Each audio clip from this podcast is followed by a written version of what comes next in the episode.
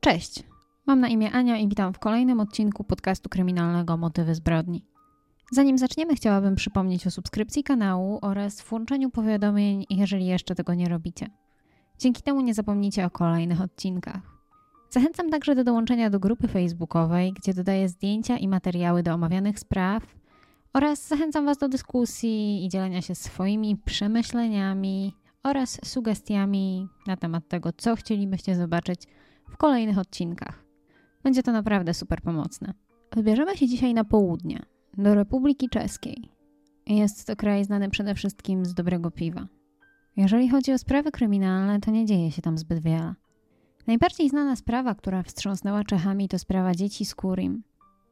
Na tym kanale mieliście też okazję posłuchać o sprawie Kevina Dahlgrena i rodziny Harok, która również wydarzyła się w kraju na południe od Polski. Dzisiaj ponownie Was tam zabiorę.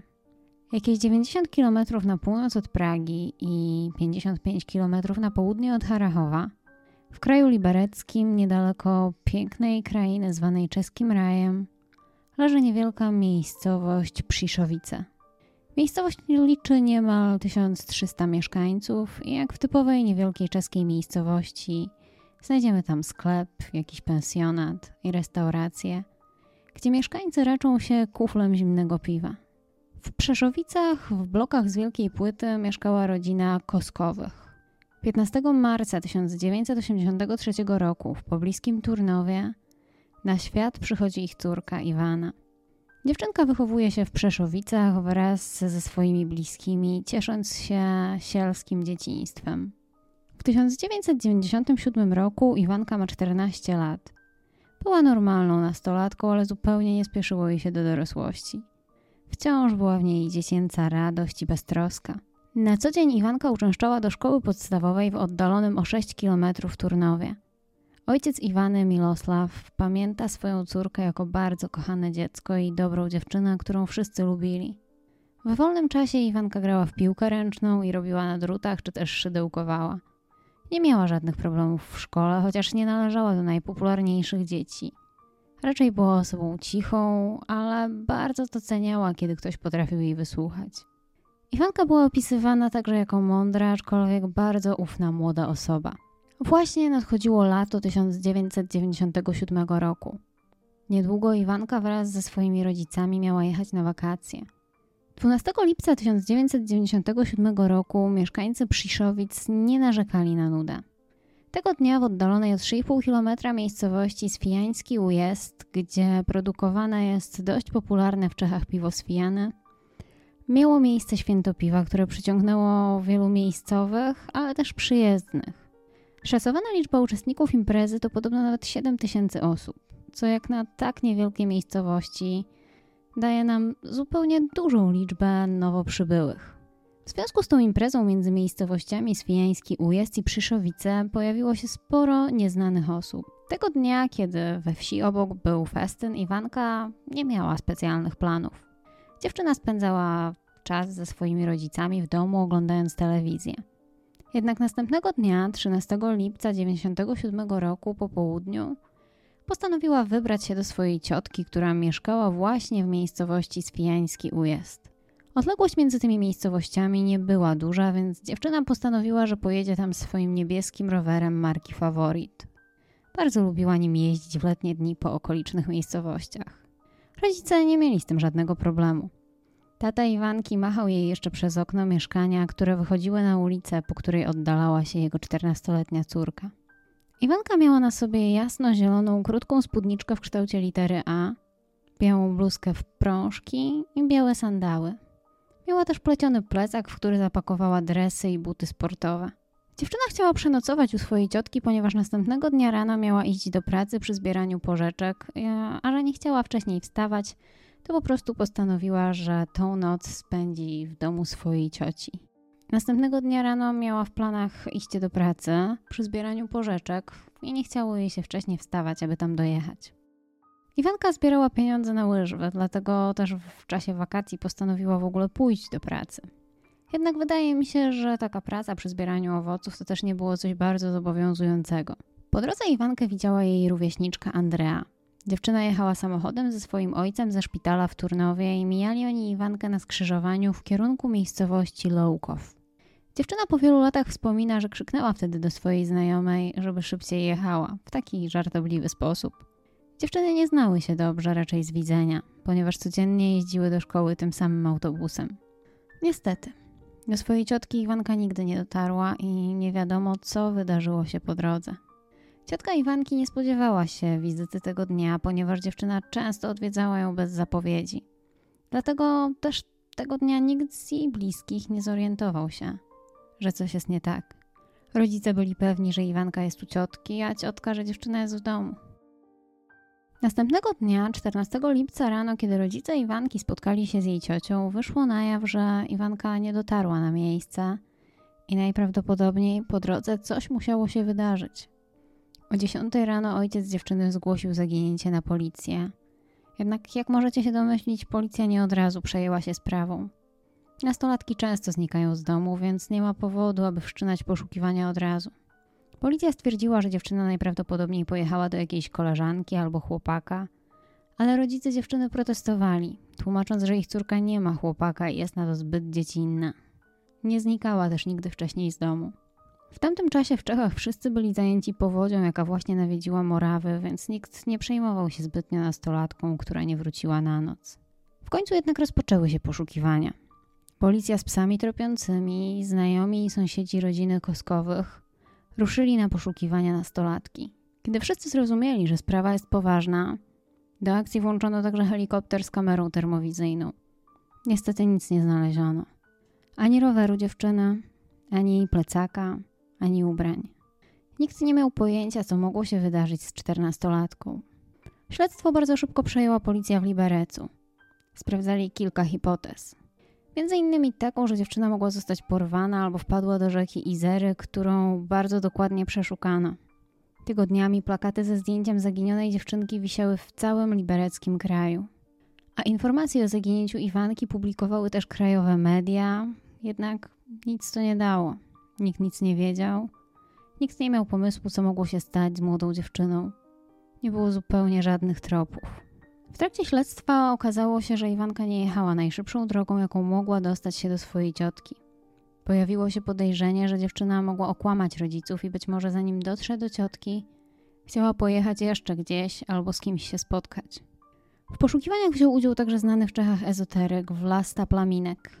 W tamtym czasie mężczyzna był sąsiadem Koskowych i zaoferował rodzinie pomoc w odnalezieniu córki.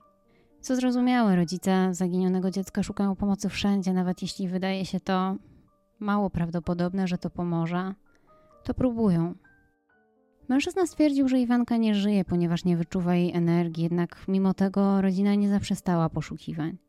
W międzyczasie pojawił się jeszcze jeden świadek, który widział, że dziewczynka nie kierowała się w stronę miejscowości, gdzie mieszkała jej ciotka, a skręciła na skrzyżowaniu do miejscowości Loukow. Andrea, dziewczyna, która jako jedna z ostatnich osób widziała tamtego dnia Iwankę, wspomina, że nikt poza nią nie jechał ulicą, kiedy mijali dziewczynę. Nic nie wskazywało na to, że dziewczyna może być w jakimkolwiek niebezpieczeństwie. Policja sprawdzała wszelkie możliwe tropy. Przesłuchano sąsiadów, znajomych czy nawet organizatorów święta piwa w Swijany Ujazd. Przesłuchano także koleżanki z klasy Iwanki oraz sprawdzono granice państwa. Niestety, w związku z brakiem jakichkolwiek śladów policja była zmuszona zamknąć to śledztwo. Jednak już po trzech latach powrócono do sprawy zaginionej Iwanki Koskowej i ponownie sprawdzono wiele możliwości. Ostatecznie policja kilkukrotnie otwierała i zamykała śledztwo w sprawie zaginięcia Iwany Koskowej. W całym tym czasie, kiedy zamykali i otwierali śledztwo, pracowali głównie nad pięcioma możliwymi teoriami w sprawie zaginięcia młodej mieszkanki Przeszowic. Pierwsza hipoteza zakładała, że w drodze do ciotki doszło do wypadku drogowego i dziewczyna została potrącona. Sprawca wypadku spanikował i postanowił ukryć ciało i rower dziewczyny w obawie przed konsekwencjami. Jednak policja sprawdziła całą trasę, jaką miała pokonać czternastolatka i nie udało się odnaleźć ani żadnych śladów możliwego wypadku w tamtym czasie, w tamtej okolicy, ani też nie znaleziono żadnych śladów hamowania, rozbitego szkła, Zupełnie niczego, dlatego uznano, że ta hipoteza jest jednak mało prawdopodobna. Druga hipoteza miała związek z festynem, który odbywał się w tamtym czasie w miejscowości, do której jechała nastolatka. Druga hipoteza miała związek z festynem, który odbywał się w tamtym czasie w miejscowości, do której jechała nastolatka. W latach 90. na takich festynach bardzo często pojawiały się takie obwoźne, wesołe miasteczka, które często zatrudniały osoby o niejasnej przeszłości. Zdarzyło się, że przy takich karuzelach pracowali nielegalnie ludzie z kryminalną przeszłością. Ciotka Iwanki w jednym z wywiadów wspomina, że ludzie pracujący przy festynie nie wzbudzali zaufania. Jednak ta hipoteza nie znalazła żadnego sensownego połączenia z zaginięciem 14-letniej Iwanki, zwłaszcza, że festyn odbył się dzień przed jej zaginięciem. Kolejna hipoteza dotyczy chłopaka o imieniu Patrick. W jednym z zeszytów Iwanki odnaleziono rysunek z sercem, w którym ozdobnymi literami dziewczyna napisała imię Patrick. Wiecie, taki symbol zakochania.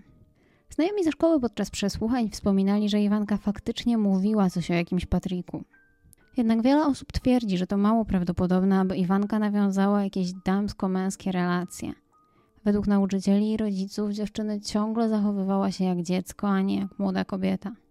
Według informacji pozyskanych przez policję osobą wspomnianą w notatniku Iwanki miał być 17-letni Patrick K., który uczył się w Turnowie. Być może dziewczyna widywała go w autobusie i tam wpadł jej w oko. Sam chłopak zapytany o nastolatkę powiedział, że jej nie zna i nawet nigdy jej nie spotkał. Dodatkowo Patrick posiadał wiarygodne alibi na dzień zaginięcia Iwanki, które zostało potwierdzone przez kilka osób z jego otoczenia.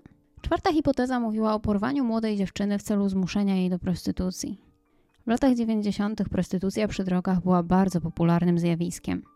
Potem, kiedy informacje o zaginięciu Iwanki zostały przekazane do Fundacji Lastrada zajmującej się pomocą kobietom wykorzystywanym właśnie przy takiej pracy, we wrześniu 1997 roku, czyli kilka miesięcy po tym, jak Iwanka zaginęła, pewna prostytutka i suteren romskiego pochodzenia Drachuszka powiedzieli policji, że 4 września tego samego roku widzieli dziewczynę bardzo podobną do Iwanki niedaleko miejscowości Dubi koło Teplic.